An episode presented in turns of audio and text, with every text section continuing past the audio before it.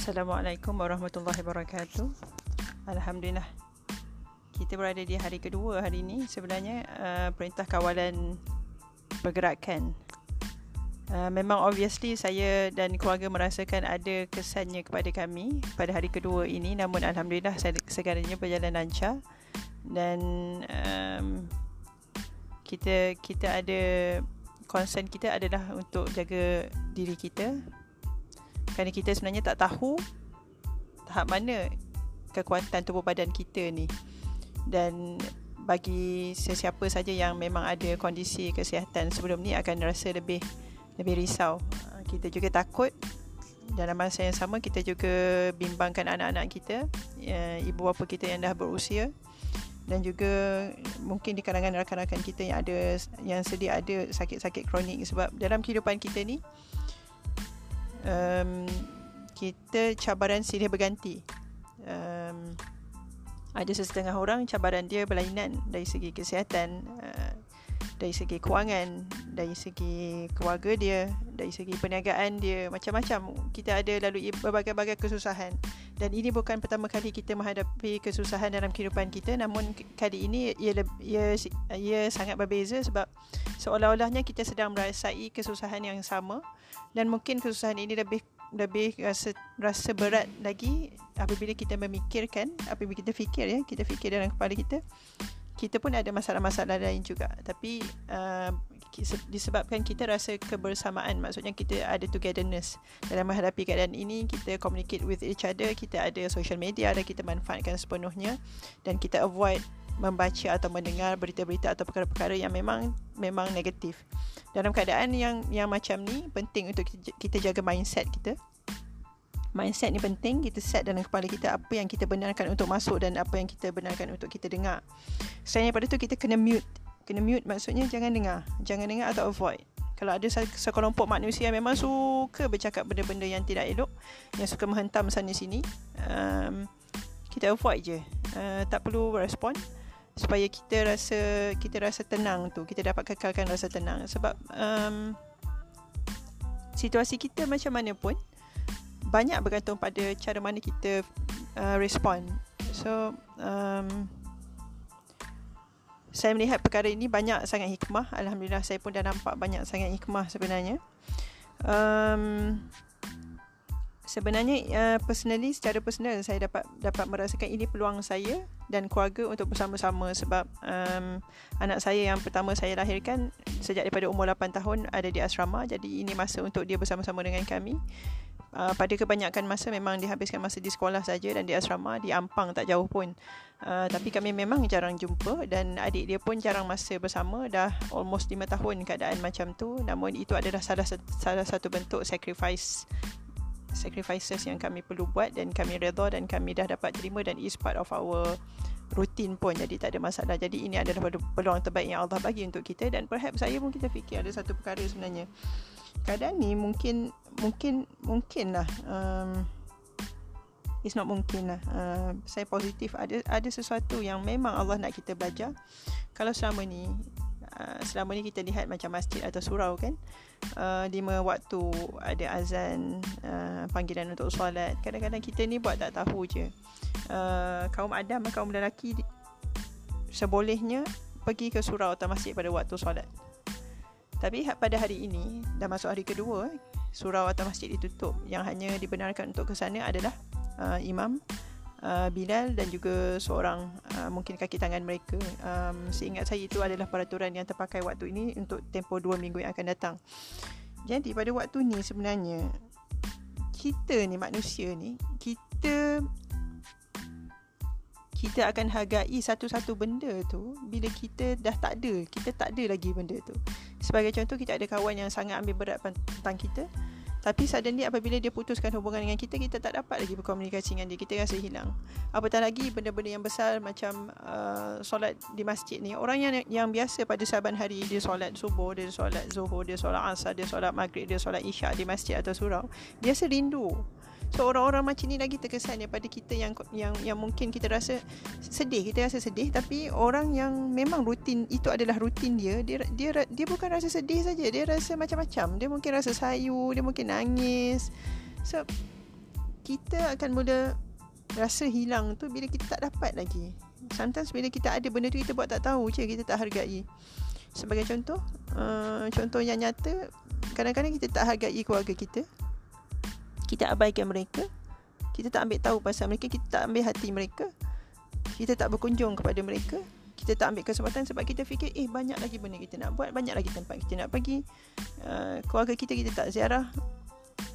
Dan kita pentingkan benda-benda lain pada sampai satu satu saat nanti apabila Allah kata sampai masa untuk saudara itu pergi pulang pada dia uh, dia panggil dia pulang maksudnya meninggal dunia kita tak jumpa lagi orang tu. Dan kita akan berkata-kata kenapalah aku tak luangkan masa dengan dia kenapalah aku tak bercakap dengan dia? Kenapalah aku tak menziarah dia? Kenapalah aku tak ambil tahu masa dia sakit? Kenapalah itu kenapalah ini? Sebab apa? Sebab kita rasa uh, kehidupan peribadi kita lagi banyak benda yang nak dibuat. Dan sebenarnya tak akan habis pun sepanjang hidup kita. Kita disebutkan dengan kita punya perniagaan kita punya itu kita punya ini. Kita sakitkan hati orang dan kita tak ambil hati orang benda-benda macam ni dalam tempoh keadaan waktu ni sebenarnya adalah ruang untuk kita berfikir sebab ya the most powerful things yang ada dalam tubuh badan kita ni akal kita yang kita gunakan untuk berfikir dan untuk kita buat untuk judgement kita dan dan daripada melalui akal juga kita buat tindak kita, kita rasa macam-macam dan daripada rasa macam-macam itu kita kita zahirkan dengan tindakan. Ada dua perkara yang saya sangat bersyukur pada hari ini dan sebenarnya saya perhatikan sejak semalam lagi. Saya takut sebenarnya kalau saya tak dapat lagi. Iaitu um, mati itu pasti dan saya tetap bersyukur saya masih bernafas. Dan kedua adalah masih dapat mendengar azan khususnya azan azan subuh saya saya rasa macam saya rasa saya tunggu-tunggu hari-hari tunggu azan tu ada tak alhamdulillah pagi ni ada lagi azan tu azan ada lagi semalam zuhur pun ada asar pun ada maghrib ada isyak pun ada alhamdulillah. Tapi tapi sesedang kata tempat saya difahamkan ada yang surau atau masjid di, di sekitar mereka uh, di Johor. Yang saya pasti saya dapat berita tu tak ada lagi azan uh, waktu solat lima waktu waktunya sepatutnya azan dan dan surau atau masjid tu bercahaya dengan lampu tapi gelap tak ada apa-apa aktiviti which is uh, saya rasa saya, saya tak pasti kenapa keadaan di, macam tu di tempat tu. Mungkin inisiatif yang boleh dibuat oleh orang individu dan orang personal adalah pergi dapatkan imam. Kalau lah anda kenal imam tu tanya dia kenapa dia tak azan sebab keadaan yang berlaku ni Apa-apa yang kita boleh ubah Ataupun kita boleh tolong Dan kita boleh usahakan dengan tangan kita Kita buat lah Jangan kita komplain dekat dekat social media aja Kita komplain dekat whatsapp Kita komplain dekat facebook Apa semua Tapi kita tak buat apa-apa. Kena buat apa-apa dulu Sebab apabila kita jumpa Allah nanti Allah akan tanya. So keadaan tu macam tu Apa yang kamu buat Apa yang kamu buat masa tu. So bila kita dah usaha Kita usaha dengan tangan kita. Maksudnya kita buat movement Kita bergerak. Kita cakap nanti kita boleh kata Allah saya dah saya dah jumpa imam Tapi uh, dia Tapi keadaan macam tu macam tu. So kita ada jawapan. Kalau kita tak dapat guna dengan tangan kita Kita cakap kita ada komunikasi Kita teknologi kita tanya Melalui teknologi. Kalau tak boleh juga? Ada satu-satu kemungkaran uh, let's say orang suka sebarkan fitnah ataupun perkara-perkara yang tak pasti ataupun berkata negatif. Kita dah buat segala macam cara dan in return kita dapat feedback-feedback yang negatif pula dan juga mereka marahkan kita, mereka caci maki kita ke. So kita boleh jauhi kelompok tu. Sebab nanti kalau Allah tanya so keadaan tu macam tu. Apa yang kamu dah buat masa tu masa kat dunia dulu? Saya cakap saya dah buat ni. Saya dah tegur ni dan dalam masa yang sama saya tak nak putus asa. Jadi saya simpan dalam hati dan saya tak suka apa yang mereka buat. Saya bukan tak suka mereka tapi saya tak suka apa yang mereka buat. Keadaan-keadaan yang macam ni kita sedang menghadapi krisis ni sebenarnya banyak um, dia dia seolah-olah dia dia bukan reset. Sekarang ni dia macam pause. Kita ada dalam dalam dalam mood yang seolah-olahnya kita ni sedang pause. It's, it's like dunia ni tak stop tapi ada banyak benda yang terhenti. Saya rasa macam tu. Dia dia sebenarnya uh, ni ruang untuk kita banyak berfikir. Kita duduk diam-diam kita fikir. Kurangkan tengok tengok Netflix. Saya tak pasti Netflix tu macam mana sebab kat rumah kami tak ada TV ya. Uh, hiburan kami adalah melalui um, komputer ataupun handphone untuk anak-anak which is kami limit satu jam ke dua jam waktu-waktu macam ni. So selain daripada tu kita ada aktiviti lain lah. Aktiviti menggunakan tangan aktiviti apa-apa lah dia orang nak buat kan yang kita pun atur dan kita pun um, galakkan. Eh, waktu-waktu macam ni waktu-waktu macam ni kebanyakan orang masih lagi bekerja daripada rumah. So untuk berjaya dalam ber- menjayakan kerja daripada rumah ni perlukan support system yang, yang sangat baik jadi um, saya most of the time memang bekerja dari rumah. Saya adalah seorang penulis. Um, jadi most of the time memang saya sama ada di rumah ataupun di luar lah. Di, di tempat-tempat yang spesifik yang saya tak boleh beritahu untuk keselamatan lah. Um, waktu ni sebenarnya banyak kan kebanyakan daripada kita ada masa yang sedikit banyak daripada biasa. Jadi waktu ini kita gunakan untuk berfikir. Dan waktu ini sebenarnya banyak kita boleh fikir balik fikir semula tentang hidup kita mungkin ada perkara-perkara yang kita terlepas yang Allah nak kita buat.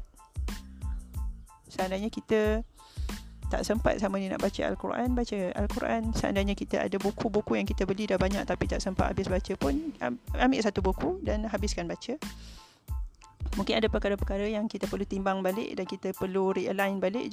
So masa ini untuk merancang sebab waktu ini bukan waktu yang bagus untuk uh, untuk ada pergerakan ataupun tindakan.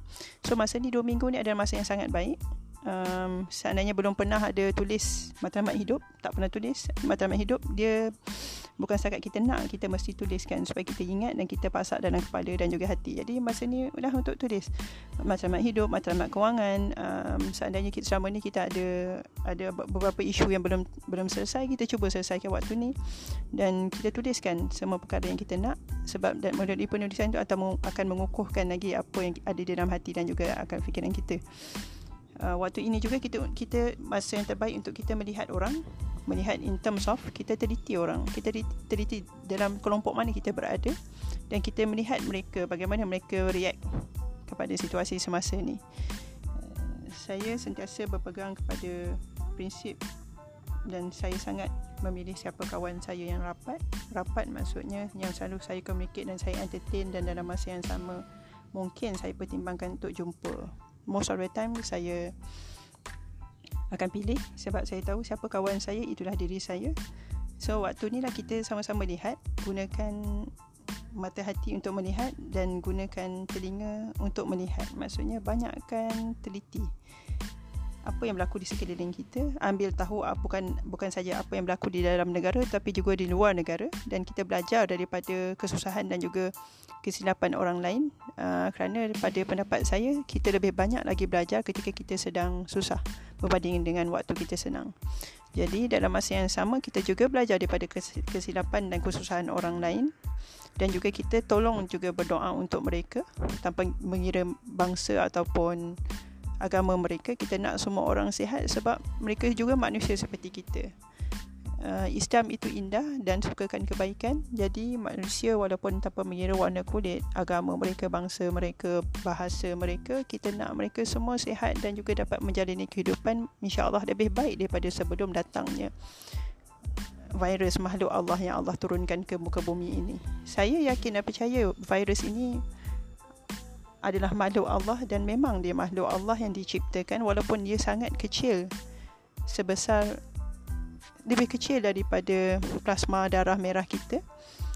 Tapi kita kena ingat dia adalah makhluk Allah yang ditugaskan untuk turun ke muka bumi ini dan mungkin ada sesuatu yang sebenarnya Allah nak tegur kita yang mungkin kita dah nampak ataupun mungkin kita belum nampak. Namun kita yakin dan percaya Allah sentiasa bersama kita.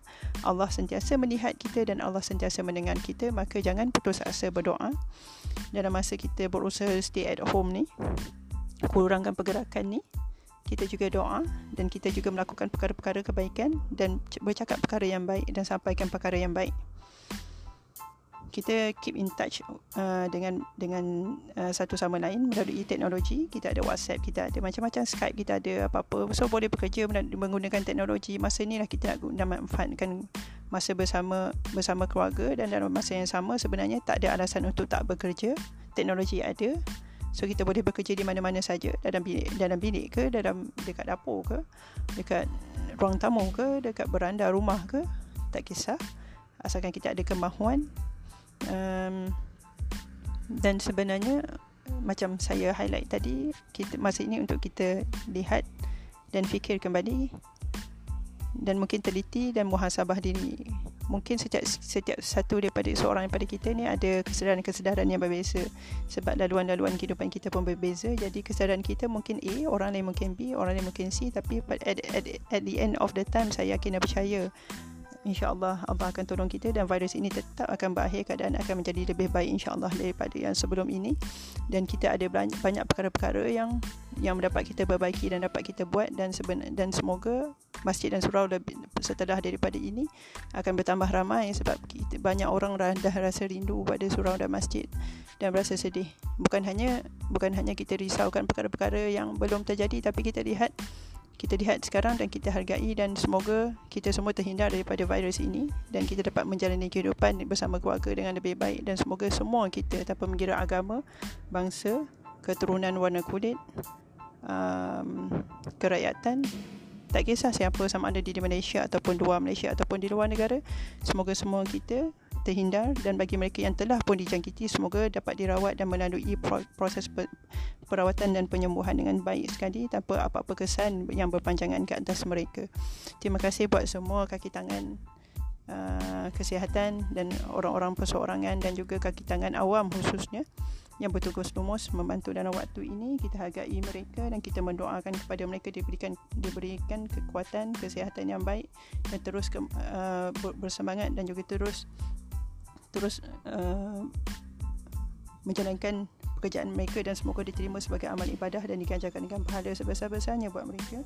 Dan semoga pada satu masa kelak semua ini akan berakhir dengan izin Allah pada waktu yang tepat pada pada jangka masa yang tepat dan semoga kita dapat belajar dan dapat dapat ibrah daripada segala apa yang sedang kita lalui pada waktu ini.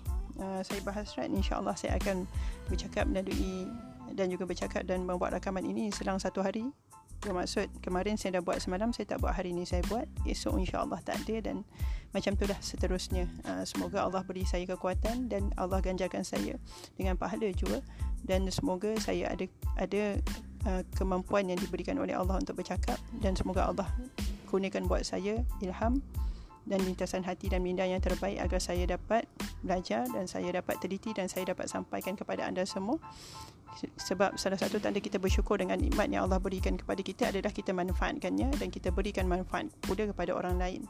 Tanpa mengharapkan apa-apa ganjaran sebab ganjaran yang terbesar yang terbaik hanyalah daripada Allah.